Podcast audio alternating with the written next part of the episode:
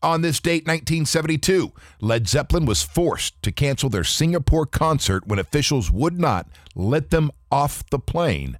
Why wouldn't they let them off the plane? Um, I don't know. How about crowd control? There was too many fans. Nope. They had drugs with them. N- Well, maybe, but that's not the reason. It's because of their long hair. Because they had long hair. That's it. Congratulations. Who's this? This is Kathleen. Kathleen, you've got a pair of passes now to Busch Gardens. Make sure you catch the Real Music Series now through uh, February 26th. Awesome. Thank you. And those are the passes I have to give away all this week to the winners of College of Rock Knowledge.